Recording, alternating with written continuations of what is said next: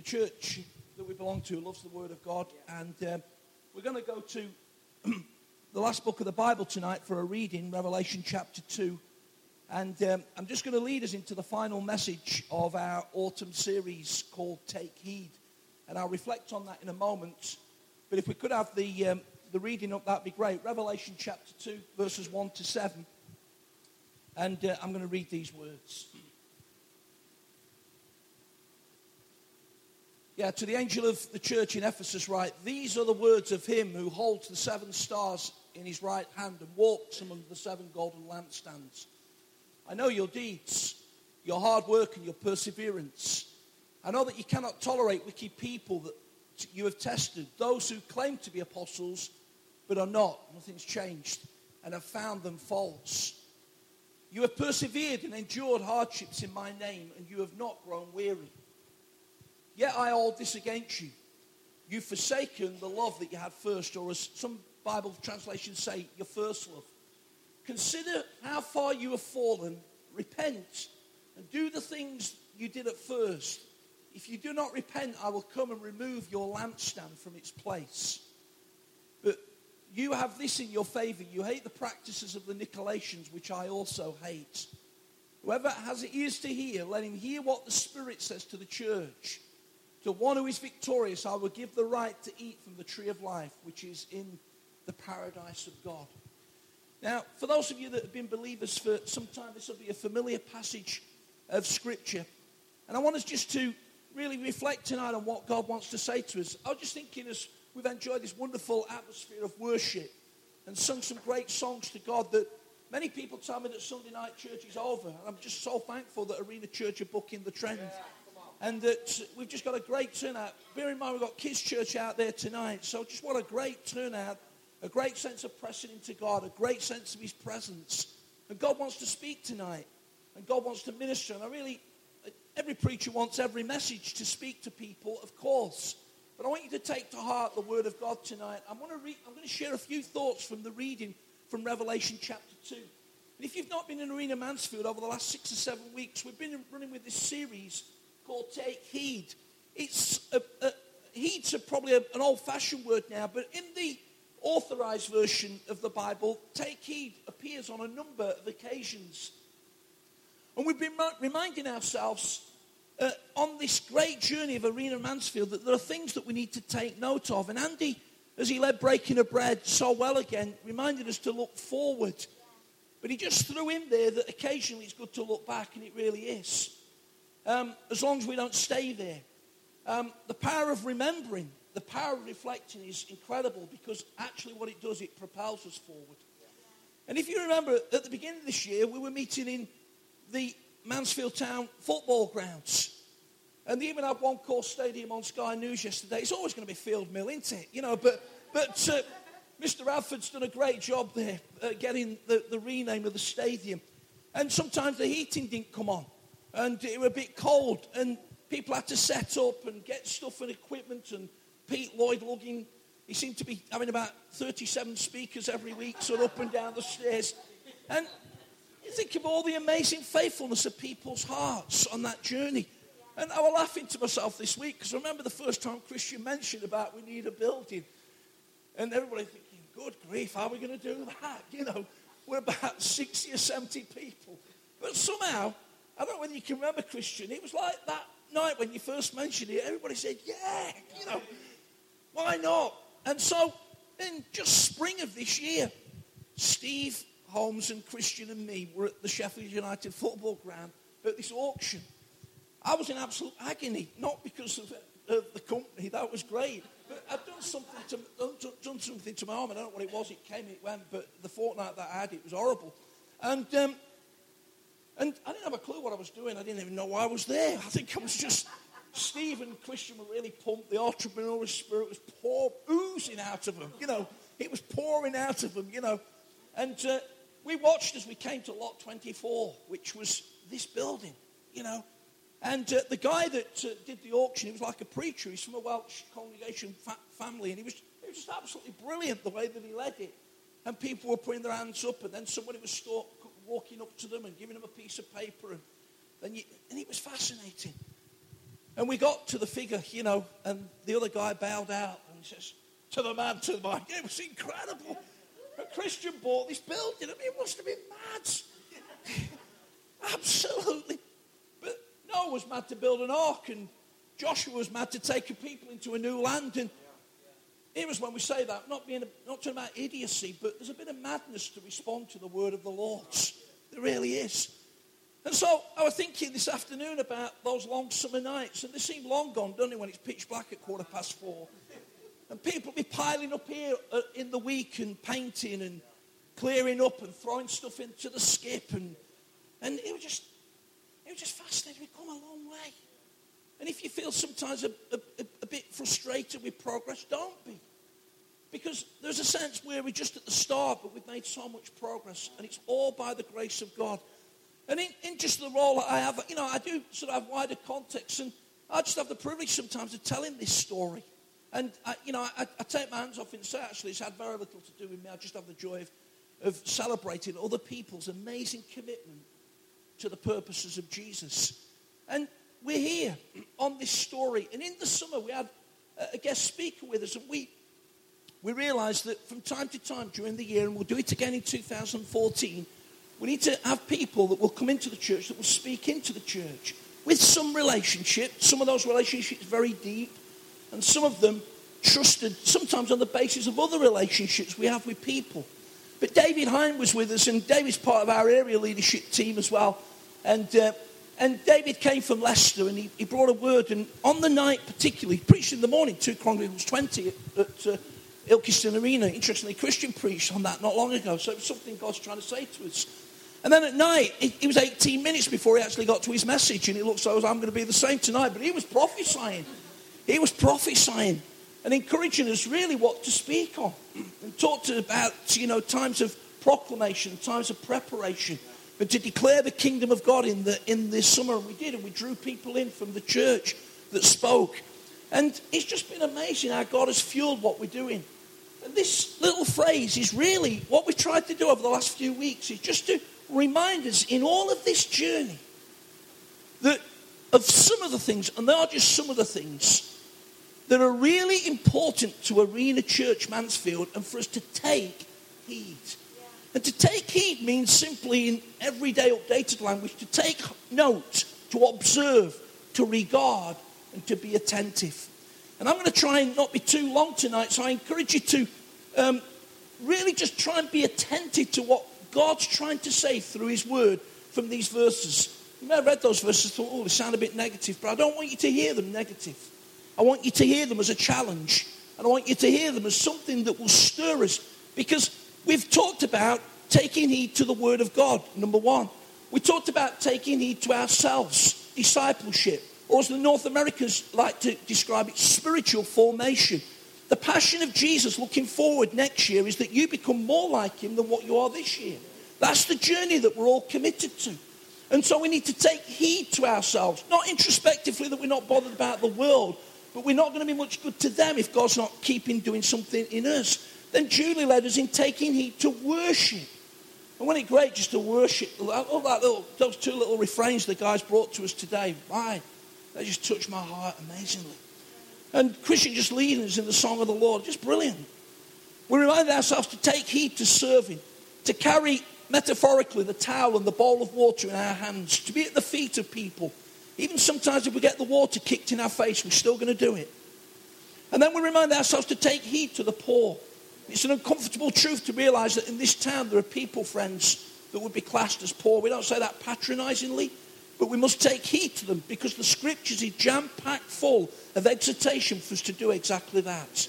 And then Christian reminded us last week in his own inimitable way that gift poured out of him with a passion for the lost to take heed to the gospel. Now, we've done six there. We could have put a one before it and gone on and on, but we don't want to sort of elongate these series too much so that they lose their passion. But I feel that we've got a really appropriate passion, uh, portion of Scripture to finish tonight because I want us to conclude in Arena Mansfield before we come to the Christmas season that Julie's just outlaid to us so wonderfully tonight. The next three weeks really are looking out. And we're going to have three expressions of Christmas. It's going to be wonderful. You can invite people with a confidence. It's going to be a great place to be. But before we get there, on this first Sunday of Advent, that we take heed to our devotion. We take heed to our devotion. And devotion means to be dedicated, it means to be consecrated. As Dave Mansfield reminded us the other night, that means to be set apart. Someone divide, de- define devotion as, as an earnest attachment to a cause or to a person. And I want to suggest tonight, friends, that our attachment to the cause can only be motivated by love. I never cease to be amazed at how people get attached, dedicated, and consecrated to things that really don't matter.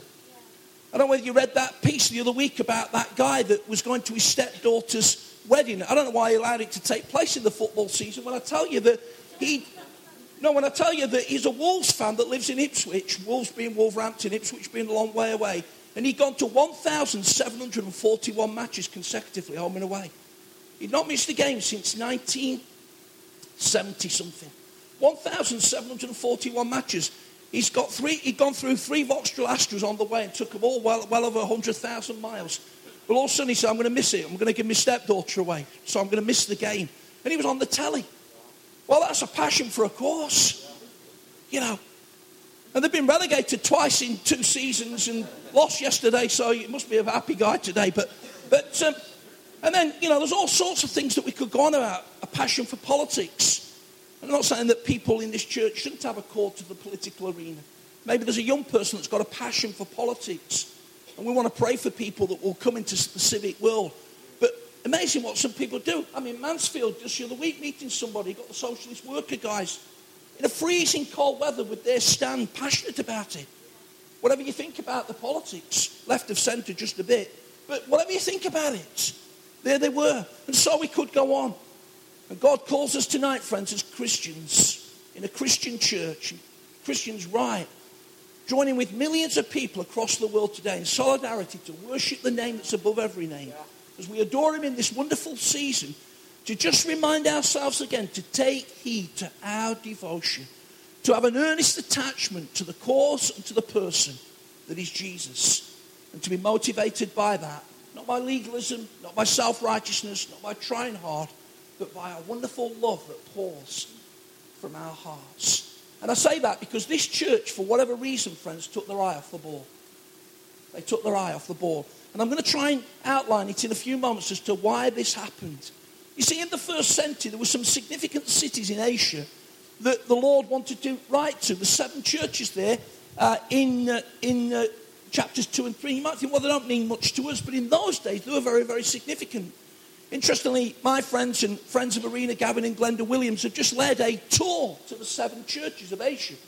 And they took people there, and, and the Australians like to go down to Gallipoli as well because it was where there was a great battle. And and uh, they get very dewy eyed about all of that sort of stuff from the First World War. But, but they, they went and visited the church. He says it was great just to read the scriptures in these contexts that barely remain anymore. Still a modern day. Um, one or two of them still have modern day situation, but some of them are just ruins. But Ephesus in the first century was known as the market of Asia. It crisscrossed trade routes. It was it, it was a, a go to place and uh, it was known for two things. It was known for its idolatry. There was a great temple there to the goddess Diana, or in some Bibles, Artemis, same goddess. And it was also known for its immorality. There were many dark practices that were openly conducted and condoned. And in Acts 19, there was a move of God. How many of you know that God loves to come where it seems though nothing can happen and bring a move of God's? A move of God's. And you've heard already today a wonderful word this morning if you were there And if you weren't there, I encourage you to get it on the podcast from Christian about going deep, passionate for a move of God in us and from us to touch needs in these days. And in Acts 19, there was a wonderful move of God. And uh, I'll, I'll come back to it in a moment or two, but just a great move in the city of Ephesus. And then in about 1864, Paul wrote a book that we now know as Ephesians. And he says there, to the holy people in Ephesus. So, what Paul often did was he'd establish a church and then he'd write to them as a father to encourage them. And we did, we did Ephesians in the 242 journey in Arena Ilkeston this year, and it's a wonderful book. Uh, we had a real trouble squeezing those six chapters into six sessions because they're so full. But a great book. It, it really is a book of two halves. The first three chapters remind us of what we are in Jesus, and then the second three chapters remind us of how to live out the life of Jesus. And uh, it's just great. And then we come to here, which is about another 30 or 35 years later, about 1894, 95. And John, whilst in exile on the Isle of Patmos, receives a message from heaven, from the Lord Jesus. And he says, John, I, want to communicate with these seven churches. I've got something to say to them. And I want you to be the go between. I want you to be the pen writer. I want you to be the spokesman. I want you to be the one that writes my words and then send the message. It literally was mail from heaven. And Ephesus is first on the list. And in most of the letters, not all of them, there's some correction, but also in the letters, there's some commendation. So a move of God's. And 30 years later, we come to this. Notice, firstly, the successors of the church. The successors of the church. Verses 2 and 3, and also verse 6. So, firstly, I'm just going to bullet point these. So they were just, firstly, they were, they were industrious. Paul says, I know your deeds your hard work and your perseverance. In 1 Thessalonians chapter 1 and verse 3, he writes to the church in Thessalonica and says to them, I want to thank God for your labor of love. How many of you know that there are many phrases in the Bible that become phrases of everyday life? Many of them. And this is one of them. Oh, that was a labor of love. In other words, somebody does something not motivated by financial gain, but simply because they love to do what they're doing. And these people, friends, were industrious. They gave themselves to the work of the Lord. Now, we can't build the church simply by hard work, but building the church involves hard work. It really does. It involves a commitment to the cause. And I, am just in awe of the staff around uh, Arena Church. Uh, and we'd like to grow that more, but we understand some of the limitations we have, and we want to continually believe God. But I want to tell you that people that give part time, people that give some of their time with a little bit of pay and voluntary, and some people that just give voluntary. Whatever people are doing, whether it's here or down the road, they give way, way above and beyond every time. There's nobody clock watching. There are people that go the extra mile. People just pour in. You don't build a church, friends, if I can say this, with leaders that just want to run five days a week, seven hours a day, and go home and put their feet up. It doesn't work like that. It doesn't work like that. So we give ourselves to the work these people did. And then they were persevering. They persevered. And perseverance is a wonderful virtue. In Galatians 6 and 9, it says, We'll reap a harvest if we don't give up. Too many people give up. Yeah. We'll reap a harvest if we don't give up. Really well. We will reap a harvest in this town if we don't give up. We will reap a harvest if we remain perseverant. We will reap a harvest if we keep giving out invites. We'll reap a harvest if we keep talking to people.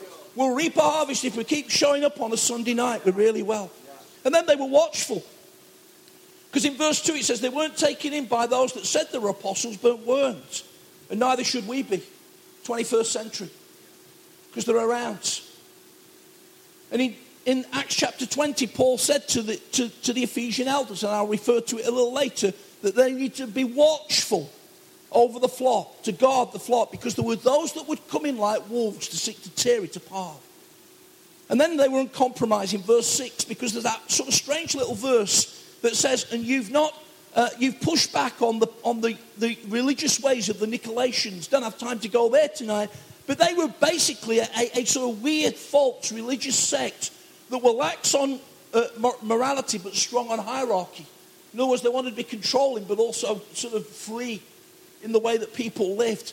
And the Ephesian church saw it for what it was and said, We're not have anything to do with that. And without getting negative, friends, sometimes things seem Christian that aren't. And we have to be careful. And we have to be careful in the Arena Church. We have to take heed. So, wow, what a church! Doctrinally sound, morally strong, hardworking, perseverant, and committed. Wow.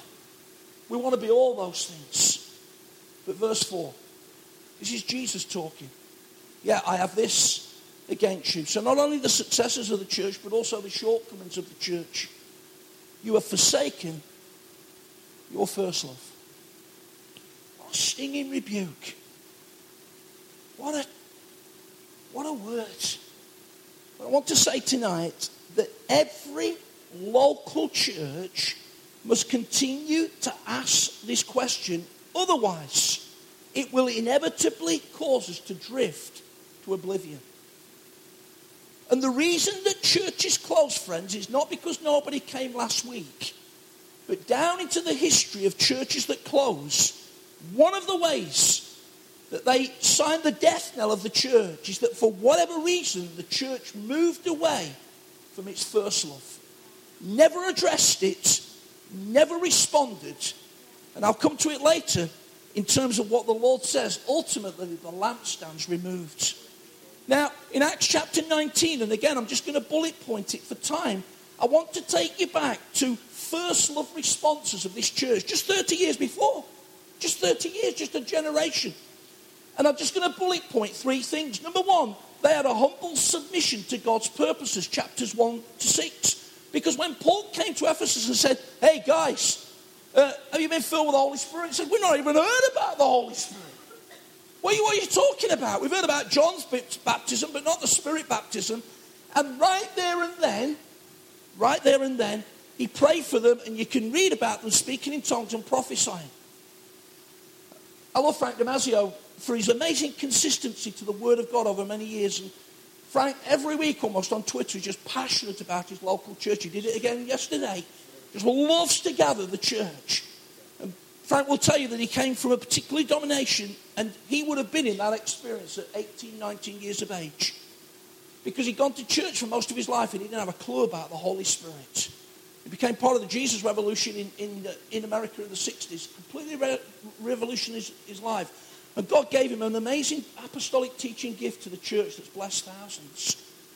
And I want to say tonight, friends, that without any sense of us going out of kilter, out of balance, this church is passionate about the Holy Spirit at work amongst it. It really is.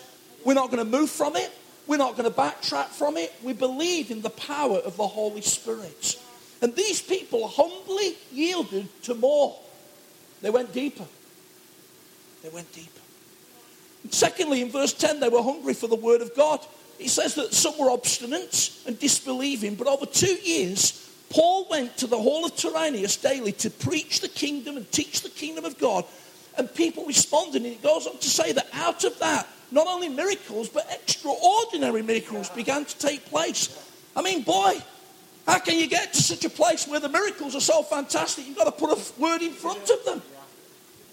We want to believe, friends, in Mansfield for extraordinary miracles. I said to Sharon just this week, boy, I said, you know, I read this little memoir that a brother wrote. It's not, if I can say this, sorry, Vin, but it's not particularly well written. But the first two chapters really drew me in. Because he reminds, uh, he goes back to the early 1950s. and Fredingham, who was a pit, de- pit deputy in, in South Elmsall Colliery, biking seven miles every week to plant a church in Barnsley. And not an educated man, not somebody with lots of theological background, but believed God. And uh, Sharon's mum's mum got wonderfully healed. She went in a wheelchair and she walked on pushing the wheelchair. And Sharon's mum went to the church a few weeks later simply to say thank you and got radically born again.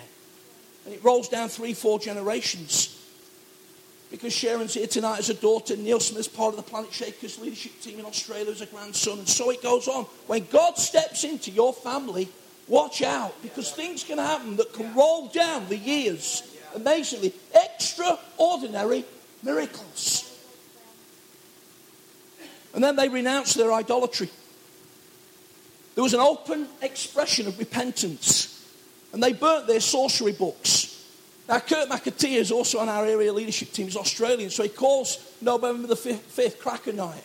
You know, he's an Australian, you just have to put it away it. Cracker Night, what's that about? But you see, in Australia, for all sorts of reasons like bushfires, they can't do fireworks and bonfires. So he loves it over here. He loves fireworks. He loves this night when everybody's sort of laying off all sorts of things. And uh, he just loves Cracker Night. Crackerjack. Can you remember that? Whoa! Yeah. Five to five on Friday night. Wasn't it wonderful? we better get back to the message quick, yeah.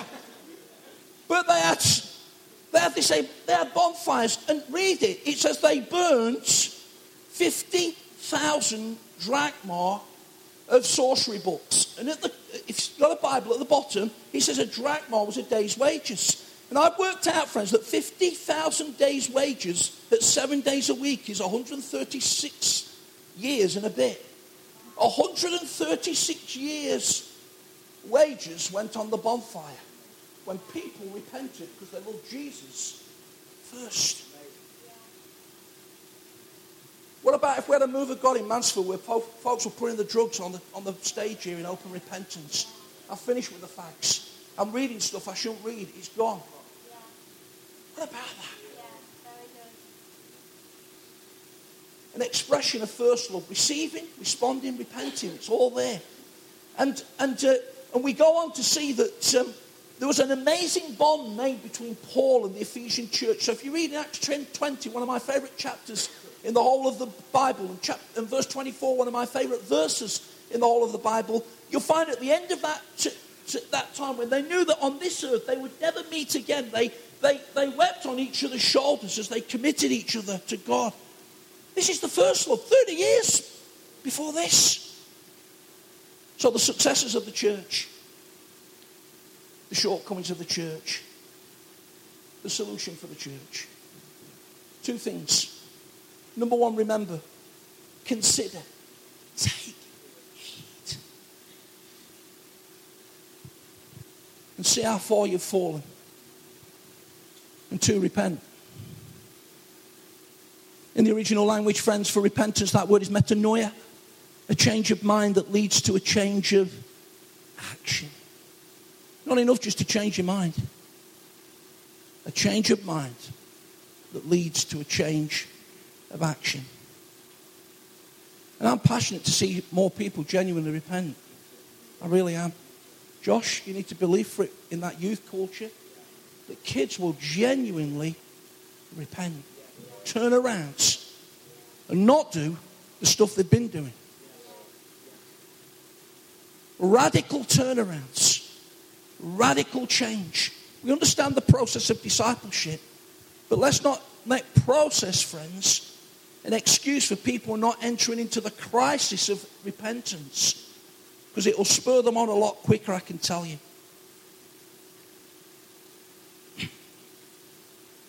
And do the things that you did first. Do the things that you did first. And what are the consequences, friends, of failing to take heed? Jesus says, I'll remove the lampstand from its place. Now, you'll understand that the more you get into Revelation, the more the symbolism grows. And when you think you've got Revelation cracked, bear in mind there are four credible views of it anyway. So never get too sort of puffed up about your take on it, because somebody else will have another one. The reality is, at the end of the day, nothing can separate us from the love of God, and He's going to triumph over all. He really is. And I'm not saying you shouldn't study the book, but don't be one-eyed about it. But here we've got some symbolism. And in chapter 1, it tells us what the lampstand is. The end of chapter 1, it says the lampstand is one of the churches. Get it? If we move away from our first love passion. And if Jesus ever speaks to us about the need to take heed and we don't, eventually the lampstand will be removed. Thank God, friends, that across the world this year, thousands of churches have been planted. But here's the truth thousands have closed. Thousands have closed. And I hate it when I drive past a church that's closed. And I start to go through my head. I think, I wonder why. I know there were people that faithfully prayed in that church. I know the word of God was preached. I know it started with a passion. Why? And often it's because they left their first love. They left their first love. And I want to tell you, friends, by God's grace, somebody just said to me yesterday, it was our Ryan, last night. He says, Well, of course, he says, You're sowing into the generations in what you're doing at Arena, you? I says, It's exactly what we're doing, it's not just about next week. And with respect, friends, it's not even about next year. It's about your grandkids growing up in this church and becoming preachers and leaders and teachers.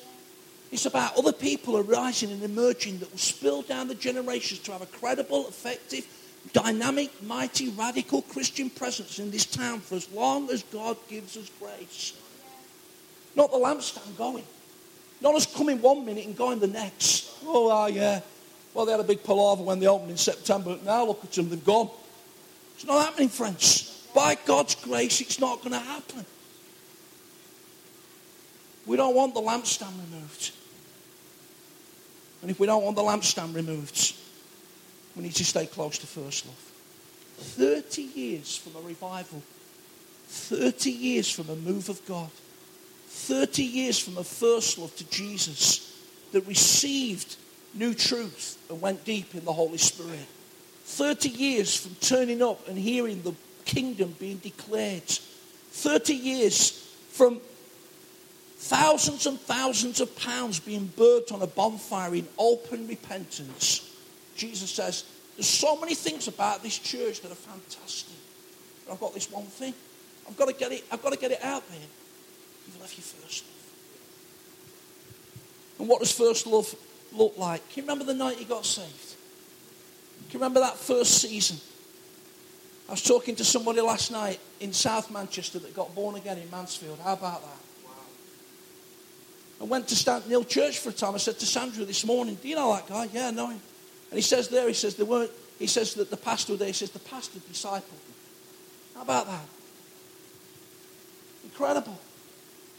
And he said, got wonderfully saved. He said, I went to Empire Street once and I didn't like it. I'm making no comment. And, uh, and he says, but for the next nine months, my life was hell. And so I came to Jesus, got radically saved. A miner that moved from the northeast to work in Shirebrook got saved in this town. Still serving the Lord 40 years later. That's the gospel. What about when you first got saved? Enthusiasm. Remember when you skipped to church? You just love being in the house of God. Remember when you're frightened to sin? You just love Jesus. Remember when you had that innocent naivety? Can you remember when you said whatever God said, it's, the answer's yes? You didn't start weighing it up. Ooh, ah, That's first love. I was talking to a minister friend of mine. I've been in ministry since 35 years. I've been a Christian since a boy of 11, given my life to Christ, and it was real. And I said to him the other week, I said, I don't want to lose my wide-eyed naivety of following Jesus. I have to measure it. I have I have to be careful in certain areas. But I don't want to lose my wide-eyed naivety of being a Jesus follower. I don't want to have all the answers for everything of why this can't happen, why that can't happen, why that can't do. I want to love Jesus as a little boy would. Say, God, I want to follow you.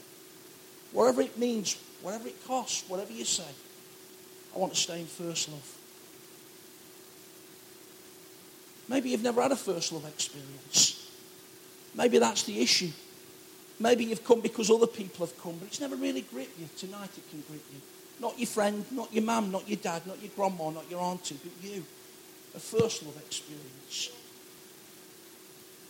And of course, I am not suggesting, and I emphasize that, I am not suggesting in this church that I am proud not only to be a leader of, but simply to belong to, that there is no love in this church. There's an amazing love, and I, that's why I prefaced it at the beginning by the expression of love that's poured out this year to bring us to tonight. It's been fantastic. But, brothers and sisters, let's continue to take heed to our devotion. Let's continue to give ourselves to the Lord. Let's never stray away from it. Let's live in first love. The Bible says love never fails. You remember Jesus talking to Peter after they had the supper on the seashore, or rather the breakfast. And he said these words. He says, Peter, do you love me more than these? What's the these in your life? Do you love me more than these? Peter says, Lord, you know that I love you. I'm going to conclude the service a little different tonight. So we're going to finish with a song, but it's going to be a song on video. And I just want you to listen to it. And uh, it's a song by a group called Avalon. And uh, they sing uh, their arrangement of an old hymn, My Jesus, I Love Thee.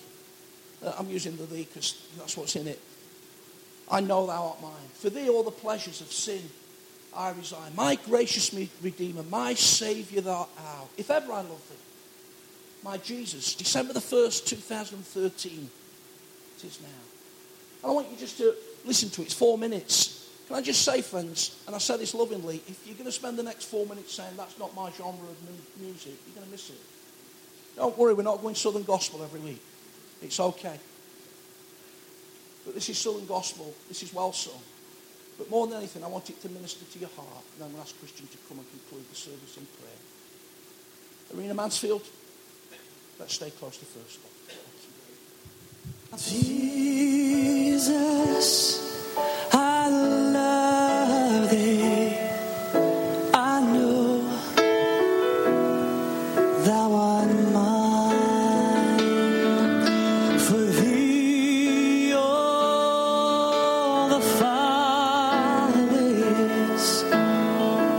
of sin I resign.